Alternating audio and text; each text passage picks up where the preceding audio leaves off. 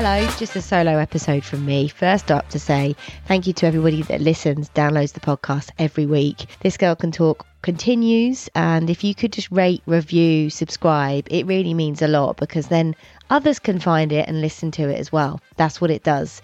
Just by giving it a review, um, it all helps. So thanks. It's never great when you bump into an ex, is it? Or a fling. Uh, I had this the other week when I was at a party. But the trouble is, few weeks before we'd matched on Bumble, but I'd only matched with him just out of curiosity to see if he'd swipe right. How pathetic.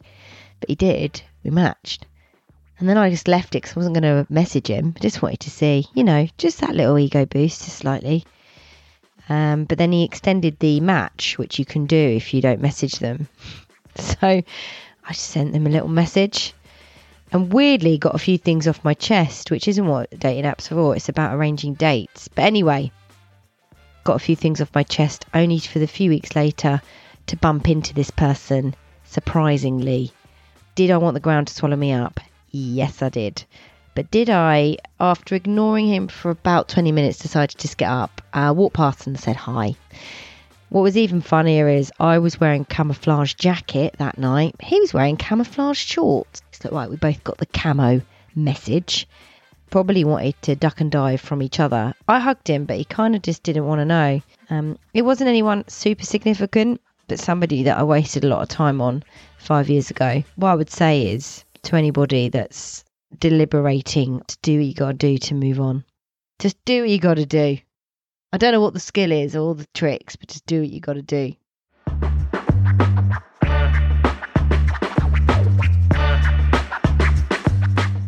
Caught up with some friends at the weekend. It was really nice because I've been working flat out, and um, a friend of a friend was there, and she was talking about how she met her other half, which I love these kind of stories.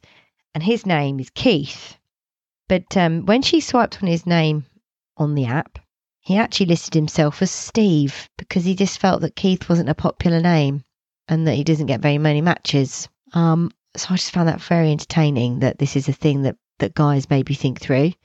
I'd love to know are you somebody that fake names yourself on your profile because your name? Do you go by like your middle name instead of your first name? I bet there's more people out there that do this. Apparently, if you're a Keith, you also put yourself forward as a Steve. Ever so confusing, entertaining, all the same. I had um, a bit of a throwback the other day of a guy that took me on a date to Woburn Safari. I know, bit of a strange one. I met him at a wedding, and I got to say, I'm a sucker for a guy in a suit. And um, he was the master of ceremonies, so he sort of made sure everyone was where they were meant to be, and he was family friend's friend.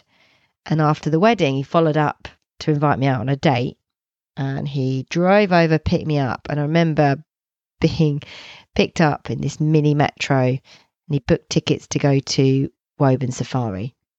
I knew instantly that I wasn't really feeling it and I knew it was the suit that I loved more. But anyway, continued round by the tigers, by the hippos, by the rhino, thinking, nah. Weirdly, in this mini metro that I just thought we were going to get attacked by a tiger by, um, he had some Murray mints in the car um, I distinctively remember thinking, how weird you've got little sweets in your car. Then when we finally got out and we went to see the penguins, I was just sort of beyond this point, just defo not interested and just insisted that we leave. But we went on to go to a pub and where we were didn't have any signal. I couldn't even get a friend to text or ring me to do the save your phone call. You know, that one where you're like, you know, when I'm so many hours in, could you just give me a ring just to check that I'm all right? Nope, it was in a no signal area. I mean, I'm talking 12 years ago. Now there's probably a mask everywhere and you get a signal, doesn't matter. Just to say there wasn't a second date and it just didn't, it just felt like pals. It just felt like friends. It wasn't a bad guy. There just wasn't the spark. There wasn't that kind of chemistry. Anyway, that was in the October. And by that following summer, he'd gone to another family wedding. And this guy was there again because of the associated friends. But this time, he'd brought his brand new girlfriend. She looked lovely. And you know, when you go into the Portaloos, they're tiny, aren't they? They've only got two or three. I mean, two. Three if you're really posh. Uh, these had two. And I could hear, I was washing my hands and I could hear the new girlfriend just chatting, making chat to other person in toilet about her latest relationship. She said, "Oh yeah, I'm such and such's new girlfriend.